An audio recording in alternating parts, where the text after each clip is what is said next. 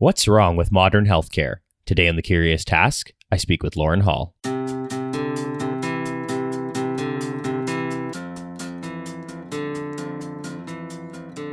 Welcome to The Curious Tasks from the Institute for Liberal Studies, where we explore economics, politics, philosophy, and other ideas from a classical liberal perspective.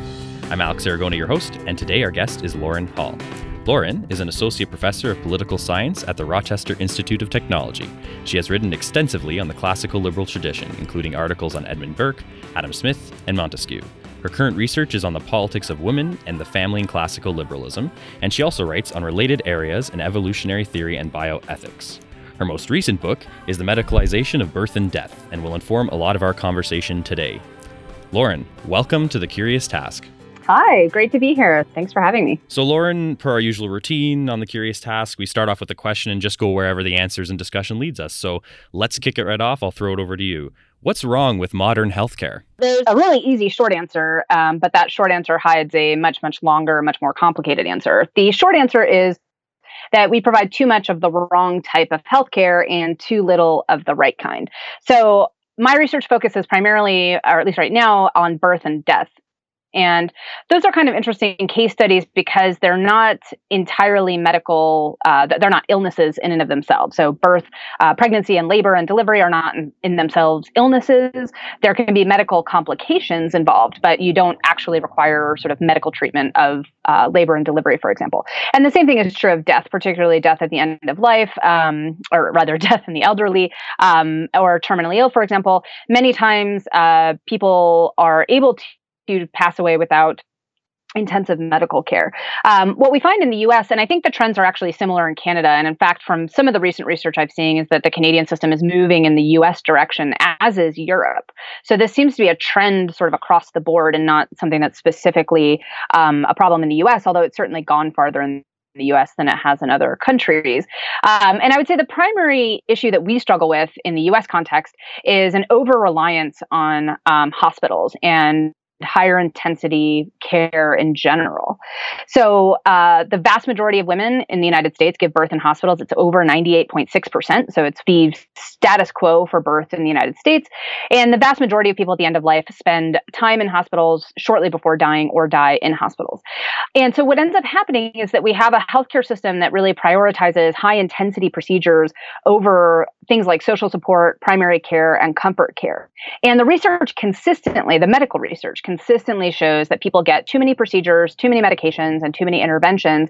And all of that stuff comes with very real costs. So it harms patients, it overloads the healthcare system, and it takes money and resources away from the lower intensity care that can actually support people in the way that they really need to be supported.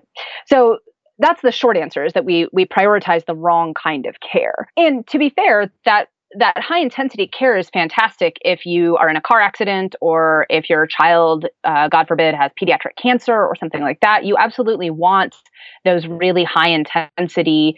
Um, you want great hospitals. You want uh, a really awesome cancer research center.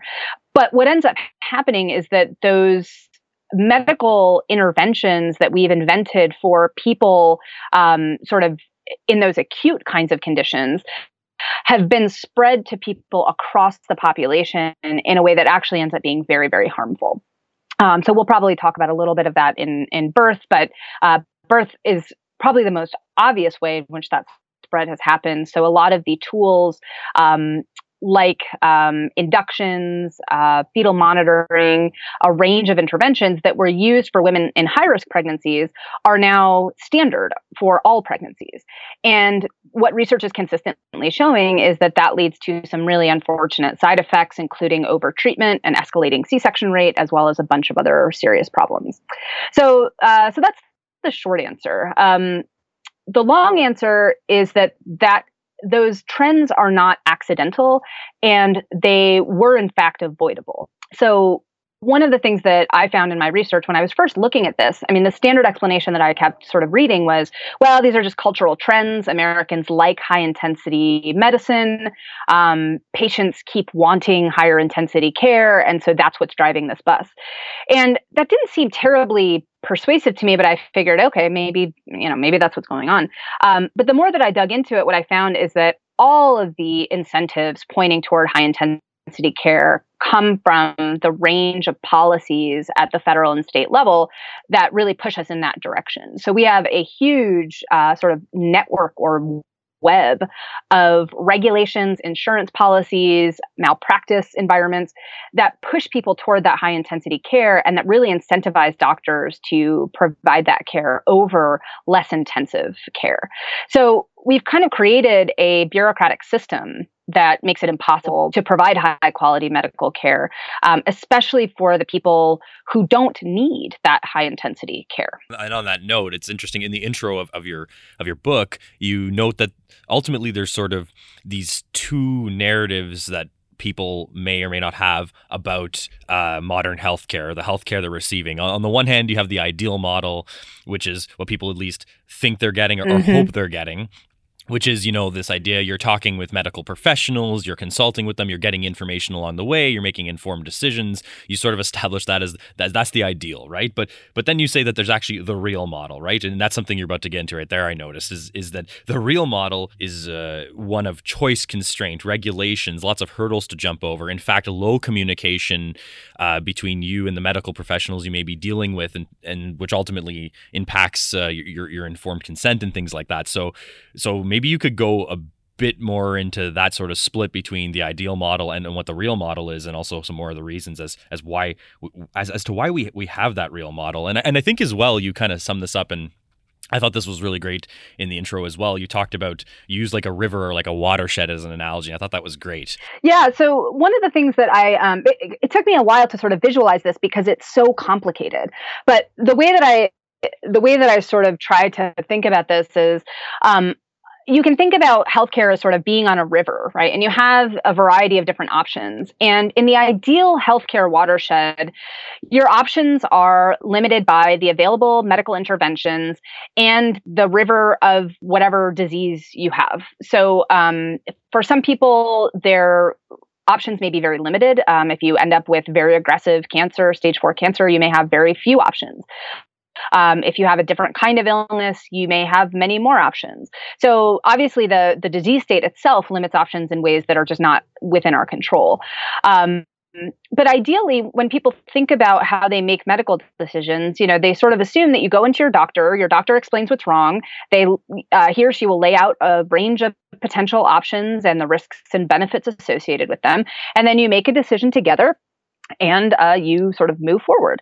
And um, and that's I think how I sort of assumed that it worked too, uh, until I started doing this this research. And this research actually came out of my own experiences trying to find decent maternity care for my first birth, um, which was about seven years ago. So what I found, and, I can use my case as sort of an example of how all these regulations play into each other. So in my case, um, I had done enough research. Uh, I live in upstate New York. I knew that I didn't want a medicalized birth. I wanted an unmedicated birth insofar as that was compatible with my medical needs at the time. If I became high risk, I was perfectly happy with medical intervention. But as a low risk first time mother, um, I wanted to uh, limit medical interventions as much as possible. So I had done the research and I was looking around for a birth center. Uh, birth centers are independent, um, or at least they're usually independent.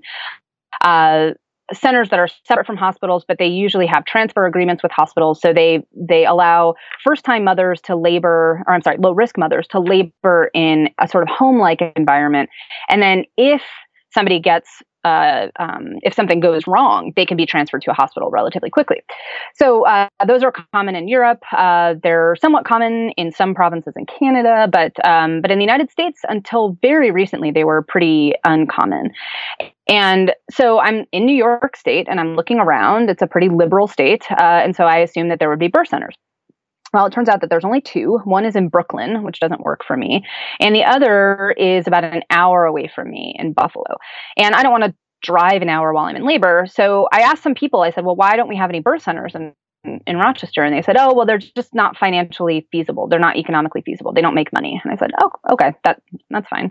Um, so so then I started sort of looking for physicians, and and it went from there. Um, and it turned out that I so I found an OB who came recommended. And I, throughout my um, prenatal care, I got about maybe two minutes with her of Wow. actual prenatal visits. There was almost no communication with her. Um, everything was done by the nurses. She would sort of pop in at the very end and then leave. So I was already starting to get a little bit uncomfortable. And then around 16 weeks of pregnancy, I asked her, We're getting close to the halfway mark. Uh, when can we talk about birth plans? And as a political scientist, as a political theorist, um, I saw birth plans as a really important way of facilitating informed consent. Why don't I let her know what my preferences are and she can work with me to try to achieve those insofar as they are medically reasonable? Um, she blew me off. She's she said that she that she and the entire practice were quote unquote superstitious of birth plans. um, and and at that point I realized that this was not going to be a relationship that my interests were going to be a priority. They're superstitious of your interests in a way. You know what I mean? Indirectly. Yeah, it was a very, very telling moment. And um, her her clarification was, um, we're superstitious because it seems like they always go the opposite of what people want. That births always go the opposite of what the birth plan indicates. And I said to myself, well, that's actually really problematic too, right? If you consistently cannot protect people's preferences in a low risk environment, uh, this points to a broader sort of systemic issue because there are lots of places that are perfectly capable of doing that. So I ended up uh, essentially firing her and finding a new uh, a new physician who was a former home birth midwife, and so she had gone back to medical school and she uh, was an absolutely fantastic uh, physician. I got the birth that I wanted with her. Um, but I was puzzled about why this had been so hard. Um, why is it that there were no birth centers in Rochester to begin with? Why did I have to start my care with an obstetrician as opposed to with a midwife or somebody who had who had started out as sort of more low intensity kind of focus? Um, the hospital environment itself where I gave birth was sort of bizarrely restricted in a variety of ways. I had to fight to avoid really basic kinds of interventions that my doctor agreed with me that we could avoid. So it was just a sort of weird, um, bureaucratic, I, I call it the upside down in some of my other writings where I talk about it. Just, you know, it's exactly the opposite of what you think medical care should be like. So I started digging, and it turns out that in New York State, there are some really obvious reasons why we don't have birth centers, and none of them have to do with the financial feasibility of birth center care as a model. Um, and, and just to give your readers a little, or I'm sorry, your listeners a little bit of background, I mean, birth centers have consistently been demonstrated to provide high quality, low cost care for low risk mothers. There's been a series of um, very large studies published in major uh, major medical journals that show that birth center care is very high quality, very low cost, and a very appropriate option for low risk mothers. So none of this is bizarre sort of uh, you know fairyland magic kind of stuff. This is accepted medical um, medical options. So I ended up looking into the New York State regulations. And it turns out that, well, there's a very clear reason that New York State doesn't have any birth centers. Uh, and that's because the medical lobby has systematically prevented birth centers from opening in the state. Uh, this started with the opening of the Manhattan Birth Center in, I believe it was 1987. Um, the medical lobby fought tooth and nail to prevent that birth center from opening. Um, and even when it did, uh, there were enormous, enormous limitations placed on the birth center, including really restrictive collaboration agreements requiring it to have um, a variety of very, very bureaucratic agreements with area hospitals and physicians. Um, but the more important thing is that New York State is what we call a certificate of need law state, which means that um, New York State requires uh, medical uh, to buy large scale medical equipment or to open a new clinic you have to go through a certificate of need process, which means that you have to show the government that this medical resource is necessary. And uh, that comes from older understandings about price control and things that, that actually most researchers um, have shown are no longer beneficial in any way. And in fact, con laws, as they're called, um, probably almost always serve to simply limit competition. Um, but that's certainly what it did in the New York case. So every birth center ha- that opens has to ask the permission of um, the uh, the health board, and as part of their application packet, they have to get uh, essentially permission from local hospitals. They have to have the support of local hospitals that need to say, this place offers a kind of care that we uh, we cannot provide. So birth centers have to essentially ask the permission of their direct competitors to open. So, so just so just so I'm clear on that certificate of need thing, this isn't about the government or any or any body certifying that you know this place is clean and under a certain set of regulations and it will do what it says it's going to do. No, this is sort of you need permission to say, oh, this is needed in this area, and here's the reasons why, and and, and you're sure we'll we'll carve out a spot for you on the quote market for this. That's what this is. Exactly. Wow. Yeah. Okay. Yep. It has nothing to do with safety. It has nothing to do with anything else. Oh, the other really important regulation that seriously limited um, birth centers in in New York was until last year, all birth centers had to be owned by an obstetrician, which is insane because obstetricians do not operate birth centers. Birth centers are almost always operated and owned by midwives because that's compatible with the standard of care that midwives offer.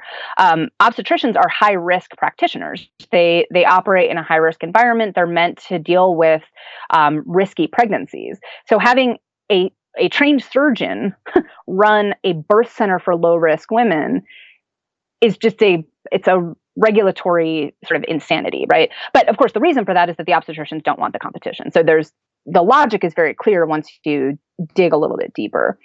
But I talked to an obstetrician who owned the birth center, uh, who currently owns the birth center in Buffalo, and uh, and she said that the entire certificate of need process to open her clinic took five years and cost her over half a million dollars in just regulatory fees. Wow.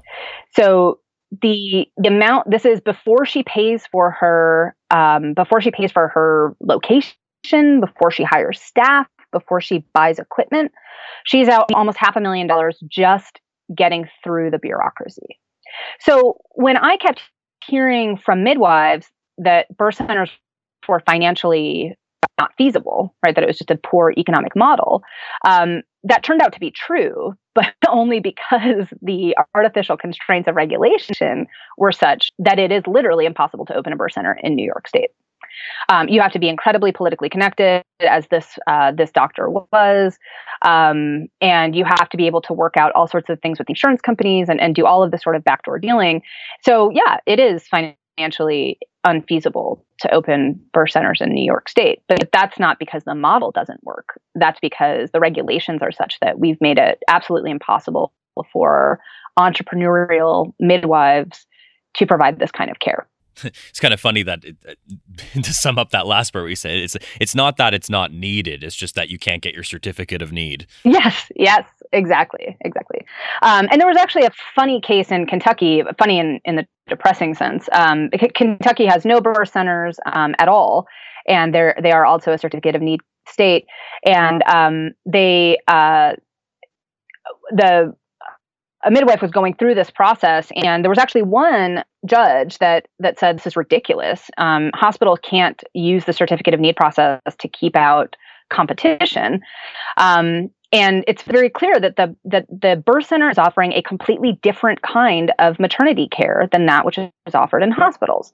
So there actually is a need and there absolutely is a demand right? Women are demanding this kind of care um, and unfortunately, that judge's decision was overturned on appeal. So there are still no birth centers in Kentucky uh, because the hospitals have a total uh, monopoly on um, birthing in that state. I think I think it would be great if, if you continued to illustrate some of the other elements along the healthcare process that that sort of create obstacles. You mentioned a few in the introduction to your book, and then you get into them later in the book as well. Uh, and certificate of need laws is definitely one of them, which I think you you did a great job jumping right into. So uh, you mentioned a few others, which I'll just throw at you now if you'd like to elaborate on, because mm-hmm. I think you know before we get into the rest of the discussion, it'd be great to to really once again cement in people's minds why it's so restrictive that even the institutions that want to provide better healthcare they can't sometimes. So you talked about state regulations on types of care. Maybe you can go a bit into that and mm-hmm. provide a few examples as well. Yeah. So one of the um, major and and and historically, a lot of this goes back to the growth of physician um, physician associations and physician lobbying groups in the early 1900s so the American Medical Association grew up out of a sort of lobbying effort to cut out people like midwives and other non medical providers as a way to solidify the uh, the power of physicians. That, as far as I know, is not controversial. Um, that is a pretty accurate uh, um, discussion of or or characterization of the history of a lot of these laws. But now, of course, we're stuck with them. So, one of the things that we see uh, in the state level regulations is that non medical providers or less medical providers, people like midwives, people like um, various kinds of uh, nurse practitioners, people who provide care in the home, uh, are actually in some ways more heavily regulated than physicians are. And uh, just to give you a couple examples of how the regulation works. Um, in some states, you have to be a nurse midwife in order to practice midwifery at all legally. So that means that you uh, have to have a nursing background and then go on for a master's in midwifery. Uh, and the vast majority of nurse nurse midwives practice in hospitals, so they're not out and about in the community. They're not in birth centers. They're not in doing home births. Um, they're they're already centralized in hospitals. So nurse midwives don't necessarily help with the problem of over hospitalization. Um, they can, but even in the hospital context, they're usually under the supervision of a physician. So that really limits their autonomy as providers to provide lower intensity care. Um, so some states don't allow any non-nurse midwife uh, nurse midwives to operate at all. Um, in other states, they will allow midwives to do some kinds of births, but they put really stringent restrictions on the other kinds of births that midwives can oversee. And then there's disagreement within the midwifery community about how under how sort of legitimate a lot of these regulations are. So, in some states, for example, I would actually say in most states, uh, uh, midwives cannot oversee uh, births that are a vaginal birth after cesarean. So, a woman who's attempting to have a vaginal birth after she had a previous surgical birth. Um, and that's because there's some risks associated with VBAC, as it's called. Um, but a lot of the evidence suggests that those risks are pretty inflated and that the absolute risk for any one individually laboring woman is not that high. Uh, but in many states, midwives cannot, they're legally prohibited from attending those births at all. And so, what that means is that in many states in the United States, uh, women are not allowed essentially to give birth via VBAC. They're not allowed to attempt to have a natural uh, a vaginal birth after cesarean section because there's no legal provider for them to do it uh, other than in a hospital. And a lot of hospitals have VBAC bans, so they actually prevent women from giving birth uh, vaginally because there's some liability indicators which we'll talk about in in a little bit. But so the, the regulations sort of work in a variety of ways to kind of tangle women. Um, so in new york state for example i could have sought out a midwife to do i didn't have the option of a birth center birth but i could have sought out a woman a midwife who does home birth. But because of the way that the regulations operate in new york state um, my insurance company would not reimburse that midwife for any of the care that she provides. So I would have had to pay out of pocket for that care.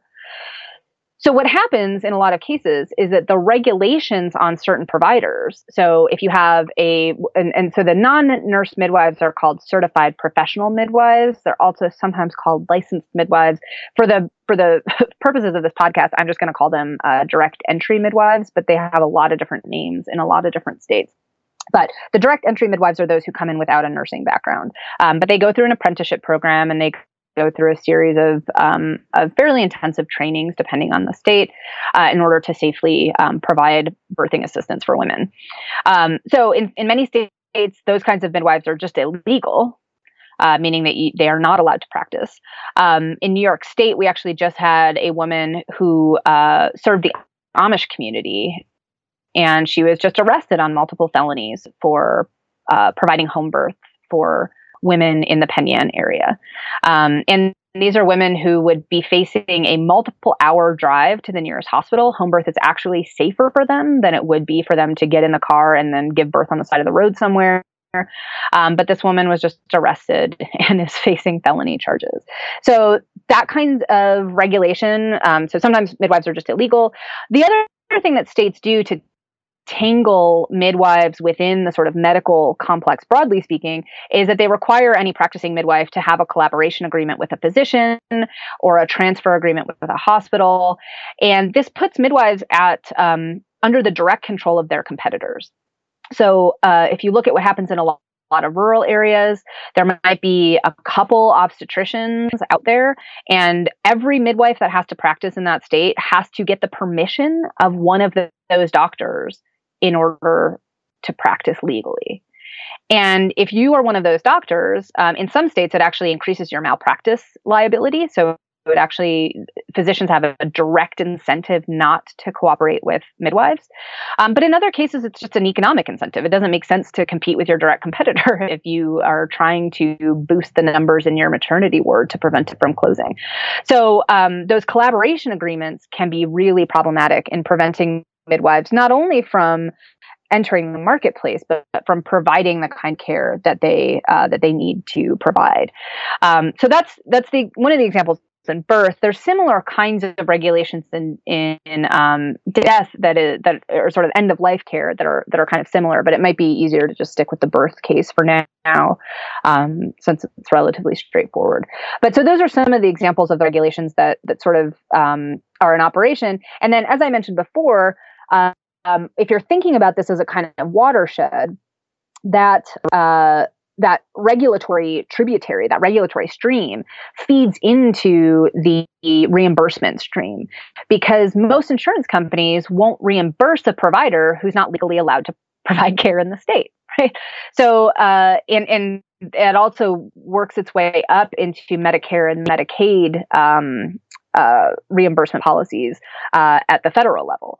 So there's a re- really problematic feedback loop, which is that state laws that limit the type of provider that you can see will then sort of um, flow into these broader reimbursement um, uh, tributaries that really affect how you pay for your care. So even if you do find a provider who's legal in your state, she may not be reimbursable by your insurance company, which means you have to pay out of pocket for that care which is a huge barrier for most women. I have a few more on the list I'd like you to tackle in terms of the obstacles to to improved healthcare process, but we are at the point where we're going to take a quick break, so we'll do that right now. Uh, everyone, you're listening to the Curious Task, and I'm chatting here with Lauren Hall.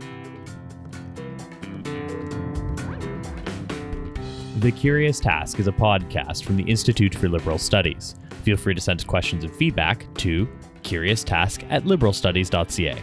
A special thanks to our supporters on Patreon, including Daniel Beer, Danny Leroy, and Darcy Giroux.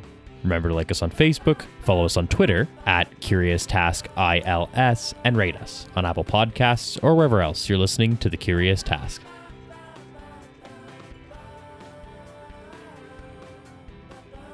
Welcome back, everyone. You're listening to the Curious Task here. I'm chatting with Lauren Hall. Lauren, before the break, we were uh, talking and uh, running down a list of obstacles in the in the healthcare system and, and, process that basically make make it difficult for the quality of healthcare to improve and new players to enter the market and and, th- and things like that.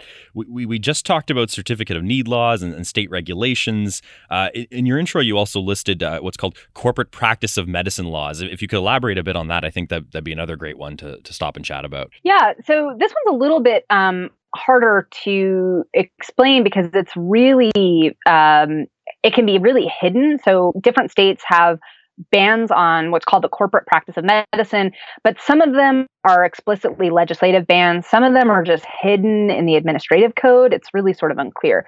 Um, but the corporate practice of medicine ban goes back to again these early sort of stages of medical um, medical practice where people wanted to prevent physicians from working for a corporation because they were afraid that that would um, that would cloud the physician's independent judgment so concerns were that sort of profits or whatever and we actually have examples of this happening sort of in those earlier ages so part of what what physicians really pushed for was independence. Physicians would be independent practitioners. They could be contracted with by various kinds of corporations, but uh, they need to be sort of independent um, uh, and you, you can't so so no corporation can hire a sort of in-house physician now, what has actually happened is that we provided numerous carve outs for various corporations, depending on how powerful they are. Right. So, um, most hospitals have carve outs. They can hire doctors directly. Um, so in some states, you have it has to be a nonprofit hospital. So, um, for-profit hospitals cannot hire doctors directly, so they have to be contractors in that case. Um, in teaching hospitals that are associated with universities, they usually get a carve out, um, so they can hire physicians directly. Um, and so what's what's really interesting is that if you look at how this comes into play for competing with um, uh, birth centers, even hospice agencies. Uh, in many states, hospice agencies are corporations. They're not usually nonprofit. Actually, now they're shifting to for profit, but they're corporations. And in many states, they cannot directly hire physicians. Well, that means that they have to, again, find physicians who are willing to work with them on a contract basis. It's a much, much different kind of working environment.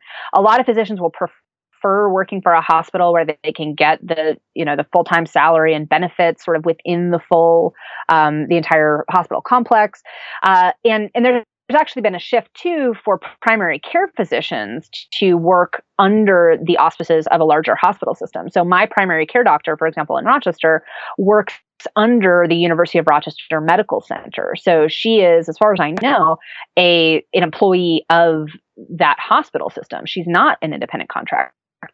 But that's because we've created this carve out that privileges hospitals over other kinds of organizations.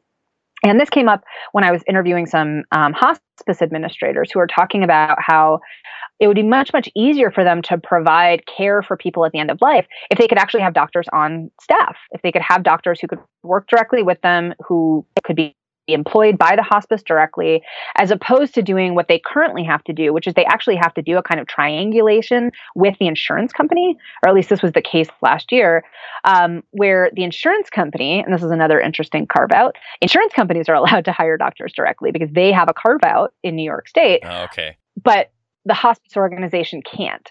So we've created all these weird um, and, and, so I actually point to this in the book as this actually breeds corporatization, right? For people who are concerned about corporate monoliths sort of taking over healthcare, this policy really supports that because what you have is a situation where small entrepreneurial businesses cannot hire physicians directly, or the physicians have to own the business themselves. Um, or these large corporate monoliths, these hospitals and insurance companies, they can so we've just it's it's it's this really odd sort of scenario um, where we have this policy that we think protects people um, but it's not clear what really does anymore. And what is what is clear that it actually does is it provides a lot of leverage for these um, these large corporate providers to monopolize uh, the physician labor market Right. I mean, if, if you have a legislation and then a bunch of carve outs for people that can influence that legislation, what you end up having in effect is ultimately just regulation for everyone else and not a few key players. Yep, exactly. And what about um, Medicare and Medicaid reimbursements that you say price out providers? Can you get a bit into that and, and why that's such an obstacle in this whole thing? Yeah, so that's probably the biggest obstacle right now. When I talk to home birth midwives, when I talk to um, palliative care physicians, when I talk to hospice agencies, uh, the people who provide the highest sort of social support kind of medicine, uh, they do not get reimbursed at the same rate as the physicians who provide the really high intensity medicine. So, Medicare in the US, and it's uh, also called Medicare in Canada, as far as I understand, um, they both operate on a fee for service system. Um, and that's one of the primary criticisms of the healthcare system system broadly is that the fee for service model incentivizes procedures. You don't get paid for having detailed conversations with patients about their goals. You get paid for sticking a needle in them. You get paid for doing a procedure. You get paid for surgery. Uh, so one of the problems with um, that, that midwifery, for example, faces, that hospice care faces, is that they are not procedure heavy. In fact, the whole point of their existence is that they are not procedure heavy. Uh, they are what, you might call sort of human heavy. They're called high touch, um, low tech um, uh, providers but that means that they they already start off at this huge imbalance when it comes to what kinds of things providers will cover.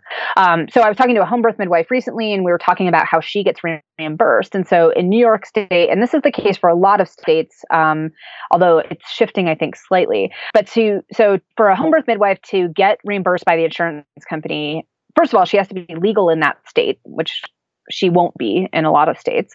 Um, but then she has to go to the insurance company and basically say, okay, what you know, how much are you going to re- reimburse me? And many insurance companies will respond, well, we don't have a code for that. and so well, she'll say, but but I'm providing care, and they say, well, it, yeah, we just don't have a code.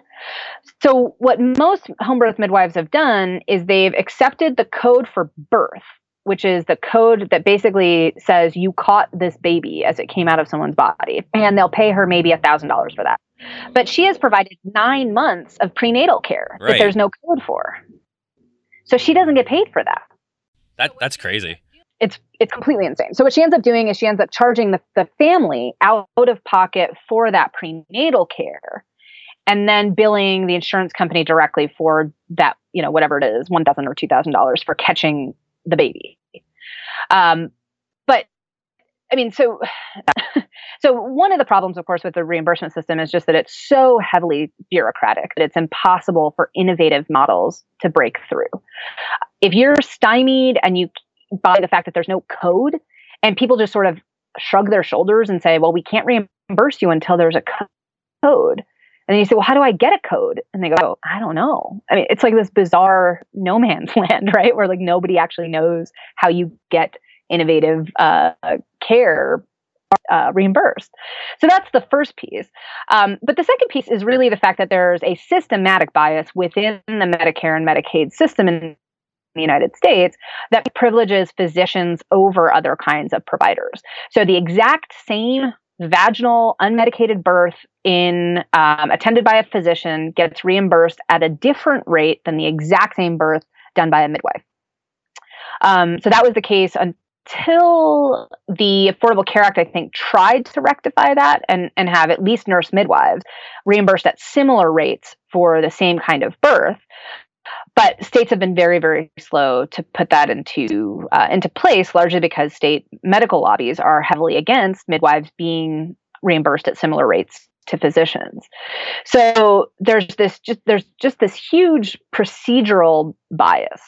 Um, if you take the end of life care too, you know one of the one of the things that that really is a problem for that particular context is the fact that palliative care physicians, who are the people who try to provide comfort care and symptom management for people with terminally uh, terminal illnesses or life limiting illnesses, um, they are often not reimbursed for the conversations that they have with people. And the vast majority of the type of care that you really need at the end of life is conversations about goals of care. So if you want to go home and spend your last six months with your family instead of inpatient in a hospital being pumped full of chemotherapy, you need to have a conversation in order for that to happen. But that conversation will not be reimbursed, or it'll be reimbursed at a significantly lower rate than the chemo will. And every time palliative care has a conversation and somebody decides to stop uh, to stop a treatment, that's money out of someone's pocket. So the entire system is set up in such a way to, to really sort of stymie innovation, prevent people from coming into the market, but also prevent the people who are in the market already from providing high quality care the incentives just point exactly backwards in every case that we care about. Right, as you said, and I think I think it was it was a great way to sum up the whole thing as well. Is that you said the, the incentive structure is such it's it's incentivizing procedures. That's how people get reimbursed ultimately. There, it's not there's no incentive to provide consultation and well the care and healthcare, right? Exactly. So we've explored a, a lot of obstacles to the to improvements to, to the overall system, uh, and that provides a great backdrop for for the rest of the discussion as well but uh, but ultimately I, and what i like that you did in the intro of your book is you sort of summed all of this up and you said it can back to your uh, watershed metaphor. Th- this ultimately creates just a, a, cascade of interventions as i think is the way you termed it. Like ultimately someone's trying to navigate this river or, or, in this metaphor and and they just get swept up in the current right? So that their informed mm-hmm. consent and that what they really want isn't ultimately driving the bus or should i say navigating the boat. You say that the current becomes the decision maker in all of this and they get swept towards more intensive and more intensive care. Yeah um, a good example of that is actually um, I, I interviewed her for the book but she's also a friend of mine Um, she had a, a, cesarean section for her first birth and wanted to uh, wanted to have a VBAC for her, or at least attempt a VBAC for her second birth. So uh, she had high quality insurance. She looked around. She was in a major metropolitan area, um, and it turned out that the only provider who would allow her to uh, to have to attempt a vaginal birth was not on her insurance. So she was faced with the prospect of paying $10,000 out of pocket to attempt a vaginal birth, which is the most medically appropriate option for her in her given situation. It would also save the overall healthcare system money because surgical births are more expensive overall for the system than vaginal births. Um, but she was in this bizarre system where she couldn't, she, would have to pay $10,000 out of pocket to have a VBAC, um, whereas her insurance company would pay completely for her to have have a repeat surgery. Um, in her case, it was important enough to her because she was planning on having more kids that she wanted to really push for that VBAC. So she ended up paying um, over $10,000 out of pocket to have that VBAC. But that's not a situation in which you can you can say honestly that informed consent played a role. Right. Um, if she, if she had been low income, if she in a rural area, she wouldn't have had the option to have a VBAC at all. So it was just the way that she was able to pay her way out of the system to actually have her consent mean anything. That just seems to me completely broken. And there's no way that I can see of justifying that kind of system that constrains people so seriously uh, that they have to spend savings, retirement funds to get the kind of medical care that sh- should be that should be routine because it's low cost and high quality. We're not asking for like, you know, gold enamel uh, birthing suites here, right? right? This is just basic evidence based uh, evidence based practices that people have to pay out of pocket to get access to.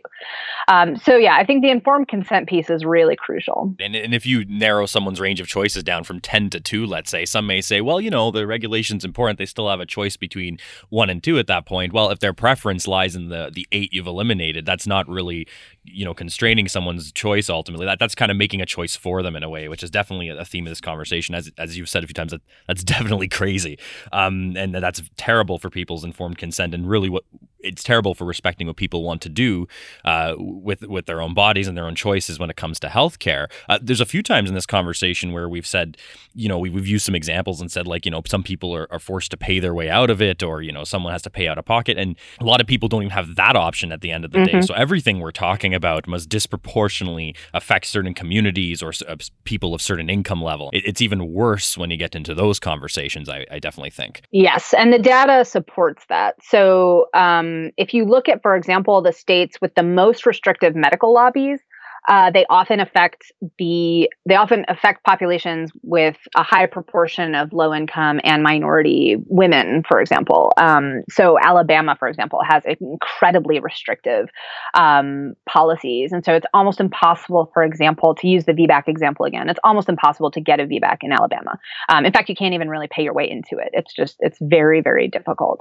Um, and so women have have been taking up. I mean, they've actually been going into the mountains in Georgia. They've been crossing crossing state lines to give birth uh, with midwives in RVs. Wow. Because their choices are so constrained in the state in which they live. Um, but again, in order to cross the border, you've got to have funds. You've got to have some limited time that you can get off of work to do that. And not everyone has access to that. So in the United States, for example, um, the evidence suggests that we are really, really failing our minority communities. Um, if you look at the African American case, we have the highest rates of maternal mortality. Um, I mean, in general, we have some of the highest rates of maternal mortality in the developing uh, in the developed world. But for African American women, it's significantly higher. So in New York State, uh, New York City, for example, I think it's eight times. Uh, black women have eight times the risk of dying during childbirth as white women do. Nationwide, it's something like four times the risk. And a lot of that has to do with a really complicated combination of factors that include poor access to prenatal care, as well as this this high intensity medical system that actually creates stress in pregnant women and what we what the current research seems to be um, sort of centering around is the idea that increased stress in pregnancy is a major cause of uh, preeclampsia and other kinds of conditions that are life threatening for women. Um, and Black women are much, much more likely to have those kinds of complications at birth. And it doesn't seem to be, I mean, it, if you control for education level, if you control for a variety of basic, you know, income level, uh, Black women still college educated black women still die at rates higher than um, high school educated white women. So there's still just this huge disparity, even when you control for education and income. Um, and so they think some of it has to do with stress, chronic stress. Uh, but from my research, a lot of it seems to be um, a lack of culturally competent care and a lack of care that accepts the fact that people may have preferences that differ from the norm. And so when you're shoved into a box um, from the very beginning of your pregnancy, it, that can create a lot of stress, a lot of alienation from your provider, a lack of trust with your provider. That's something that comes up consistently in surveys of African American patients is feeling as though they are not being listened to, their concerns are not being addressed, um, and they're being dismissed. And the data seems to demonstrate that when you look at maternal mortality among the Black population, because a lot of the kinds of things that Black women are dying from are completely preventable. And they would have been prevented if people had listened to the women who were trying to tell them that something was wrong. This is American examples you've been providing from, from the Canadian perspective. There's a few stories in the same vein as well uh, that you know illustrates everything we've been talking about when it comes to um, you know respect for people's uh, decision making process and, and, informed consent and and all, all the other factors we've been talking about here today. Too, the recently there there were stories in, in Canada about. Um, specifically Aboriginal women who, at the end of the day, were effectively forced into self sterilization uh, at the threat of either not being able to see their children or, or in other cases, uh, being mm-hmm. c- continually uh, recommended at by doctors to say, "Oh, this is an option you should take." And, and ultimately, there, there's t- there are many Aboriginal women who are, are have now went through the, these procedures, and ultimately, in retrospect, and when you really dig into the story, ev- everything was off there. There was barely even a, a, sliver of informed consent in this process. They they all say that they they felt that uh, kind of back to what we were saying before that the process itself of healthcare, at least in their situation, was driving mm-hmm. or navigating the boat, if you will, not them. And, and that is an, an extreme story and, and, and, a terrible story as well.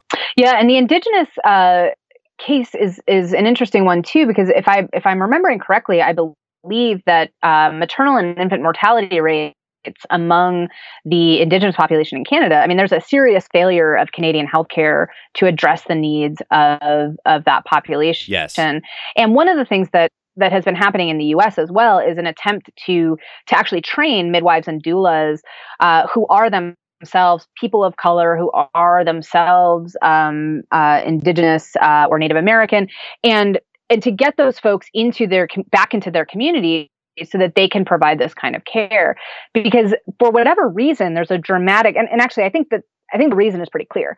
When you prioritize high procedure medicine you are cutting out that communication and that communication is what creates trust between patients and providers. So when you don't have that trust a lot of really important information that physicians need to practice medicine well is not available to them because the patients either don't don't either there's not time to to actually transfer that information, uh, or because the patient doesn't trust the physician enough to know what that physician's going to do with that information. Um, and there's been really good, there's good reasons not to trust what your physician does with that information, right? There have been some really, really horrific cases of women in the United States going to their doctor and being honest about the fact that they're struggling with postpartum depression. Mm-hmm. And their mm-hmm. doctor called Child Protective Services and they lost custody of their children. So right. why would you tell the doctor the truth, right? There's no reason to. So the failure of communication, I think, stems from the overall incentive structure that we have in place, which is that when you're incentivizing doing things to people, um, it, it creates this gulf between the provider and the patient, and that and that's a gulf that's going to be much much harder to walk across if you are a, a, member of a traditionally marginalized community. Um, in my case, when my OB was clearly not going to respect my preferences, I just walked away and found a different doctor. that's just not possible if you are on a reservation, for example, uh, exactly. in the United States, or if you're in the inner city and there's one clinic available. Um, so I have I had an enormous amount of freedom to flex my informed consent that many many women, but particularly women in marginalized populations simply do not have. And I really did enjoy when you touched on multiple times in your writing on this topic, communication, because it became clear to me as I was reading everything you wrote about this stuff that, you know, once that breaks down, then everything breaks down after that, right? Informed consent's mm-hmm. out the window. Maybe people consent to something, but it's certainly not informed. I think at least in my experience, maybe a small sample size, but like when I talk to people about how they're being treated in the healthcare system in Canada, at least, um, maybe they don't have anything negative to say about certain procedures, but ultimately, I don't think I've ever heard anyone say, I had my appointment. I feel like I got all my concerns on the table. Time was taken to make sure that I was taken care of, and I left feeling really informed and good about the decisions I have made. Like, that's never been someone's report, in my right. opinion. So, that, like yeah. I said, like from the communication part, I mean, it is about ultimately your care. So you need to know what the heck's going on. Yeah, and there's another important piece that I want to mention because it comes up consistently in the narrative surrounding why we have this high intensity medical uh, system. And and it comes back to liability. So a lot of doctors, and I see this over and over again in the literature. Well, if patients didn't sue doctors so much, well, then we could practice higher quality quality medicine, right? We could have this lower intensity approach, but because doctors typically don't get sued for providing too much medicine, but they do get sued for providing not enough medicine, um, all the incentives sort of point in the direction of what people call defensive medicine, right? Um, I'm just doing a C section so that you don't sue me later, right? Hmm. And the irony of that is that if you look at the research on why physicians get sued, it's because they don't communicate with their patients. So the physicians who are more likely to get sued and the hospitals that are more likely to get sued are the ones who circle the wagons, prevent the patients from finding out what happened. Um, in one of the biggest cases in U.S. history, Caroline Malatesta Testa, she she just won. I think it was a sixteen million dollar lawsuit against a hospital in Alabama um, for a civil suit for harm um, that was done to her during her childbirth. Um, the reason that she sued was that the hospital refused to provide her records about what happened during her care. Mm. So she was left with permanent nerve damage, and the hospital basically c- circled the wagons and said, you know, we're not going to talk to you. So at that point, you have no choice but to sue. And it turned out that that was a great decision on her part because there was an enormous, um, enormous, um, it, it was absolutely the hospital's fault. But th- there's been research on um, communication um, and reconciliation as methods to reduce doctors' liability risk, and they find that those are effective. If you tell a patient, hey, something went wrong in the surgery, uh, we're going to do an investigation and we're going to re- release that report to you and talk to you about it, patients by and large are much less likely to sue. Right. But if you wait for patients to find out that they were hurt later, or you they know that they were hurt but they can't figure out why uh, suing is the only option that they have so communication is not just sort of this touchy thing that like makes people feel better. Um, it actually has really, really crucial health outcomes, but also attacks some of the the major concerns that physicians have about practicing medicine in the current environment, which is they feel like they're at odds with their patients because their patients are going to sue them. Well, if that's the case, then we need higher quality communication. We need longer appointments, but but in order to do that, you have to change the overall structure of healthcare, starting with the reimbursement policies and allowing for more competition from providers like midwives who provide a completely different standard of care. Midwifery appointments are 45 minutes long as opposed to three to five minutes with OBs. That's a big difference. Right. So we're just the, the entire system prevents that communication from happening. And and I was actually, and I'm glad you touched on it because I was going to say, as our time winds down here, that that's how I sort of wanted to uh, f- finish off our, our chat here today. Let, let's talk about, you know, and I know you can't do it justice in, in a small amount of time, but at a high level at least, let's talk about, you know, let's focus a bit on solutions, right? Like ultimately, you said in, in your in your book, uh, and there's some big claims here, but but some very positive claims. You said like you know the results of new structures and a new arrangement of all of this is going to be things like lowered co- lower costs, more equal access to the system, uh, overall improved health outcomes. How do we at least steer things toward that improvement? What do some solutions look like to everything we've been talking about today? I mean, there's the sort of big picture, very idealistic pie in the sky solutions, which is to just sort of burn down um, Medicare and Medicaid and start over again.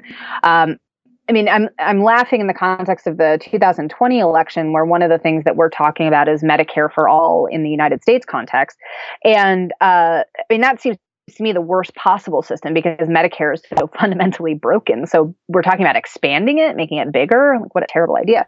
um, but I think one of the really important things is to give people more control over their healthcare dollars.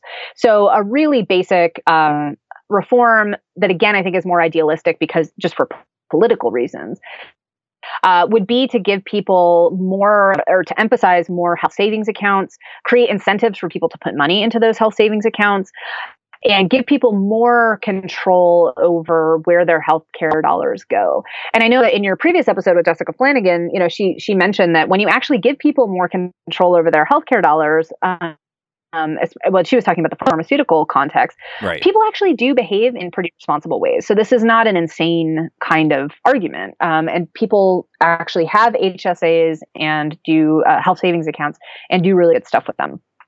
Um, I think, generally speaking, trying to limit the power of third party payers, unfortunately, we're moving in the other direction. So we're moving toward more and more insurance company involvement, whether you're talking about Medicare Medicaid or private insurance. But we really need to get those guys out of the system altogether because if people don't have a direct connection with what they're they're not paying for the care that they get, at least not directly, uh, it means that they're much less sensitive to questions of quality and they also have much much less freedom to shop with their medical dollars and i think that's a really serious problem um, in my case i didn't have an option I, I was stuck with the two hospitals nearby and there was just no real alternative in terms of birth centers or, or other um, other kinds of uh, area, um, other kind of locations. Um, there are, though, some more hopeful. I mean, I think a lot of the re- real reform is going to happen from the bottom up. And so, what's happening in some areas is that there are a lot of people, um, physicians, midwives, people experimenting with integrated care. And I think that a lot of those experiments, insofar as they are successful, are going to give us some data that we can actually use to put pressure on state regulators at the very least. Um, so there's in Minnesota, for example, there's something called the Birth Bundle, which is um, a group of there's a high risk um, paternal. Uh, maternal fetal specialist who's a high risk OB, um, and he works with a group of midwives and other OBs, and they basically create a kind of triage system. But the beauty of that system is that they're not competing directly against each other because they pool the patient dollars right. that come in together.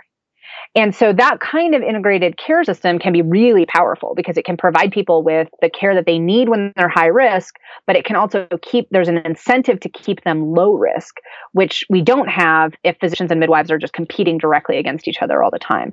Um, at the same time, the people who run that have indicated that current Medicare and Medicaid policies make it very, very difficult for them to, it's, it's, it's very difficult to bill under that kind of system. So they're they're we just we have to have some federal reforms or the whole thing is going to go nowhere.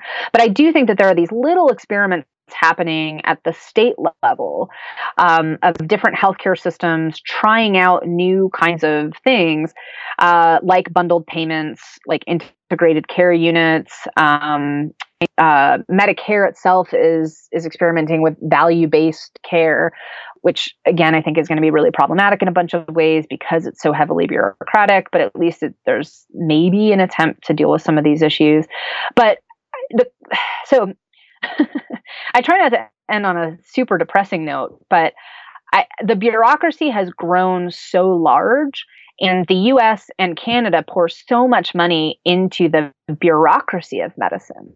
Right that there are now so many interested stakeholders in keeping that system in place that I'm I'm not optimistic about the potential for serious reform. It, it certainly is not going to happen overnight in any event, right? Definitely long-term yes. battles and must be must be fought and won. Yeah, and I think it'll happen on the state level and the province level. It, will happen with these smaller, but but that requires that the federal governments loosen their loosen their reins a little bit. You've got to let the the states and provinces experiment a little bit.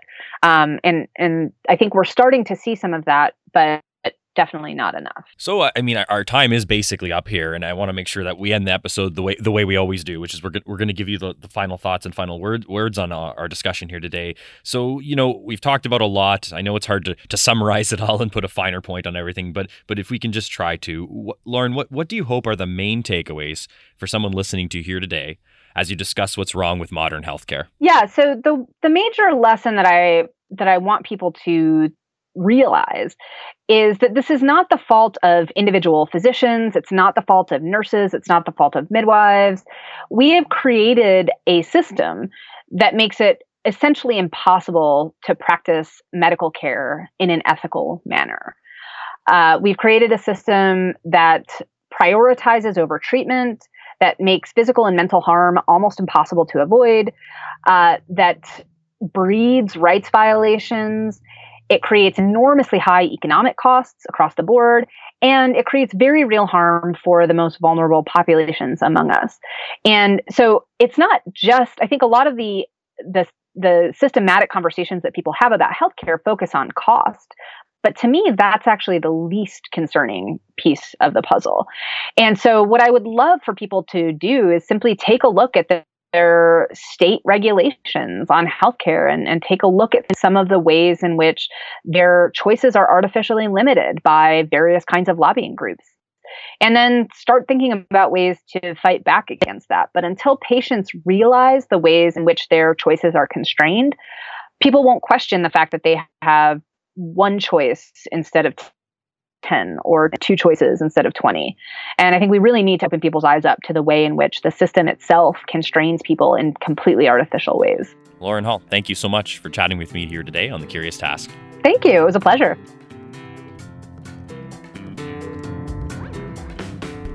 This episode of The Curious Task was produced by Alex Aragona and Sabine El-Chidiac. Our executive producer is Matt Buffton. The music you heard on today's episode was created by Lindy Voppenfjord. You should check out his other stuff online. The Curious Task exists today because of donations of time and money from those creating it and listeners like yourself. Check us out on Patreon and find out how you can support us and get access to exclusive offers.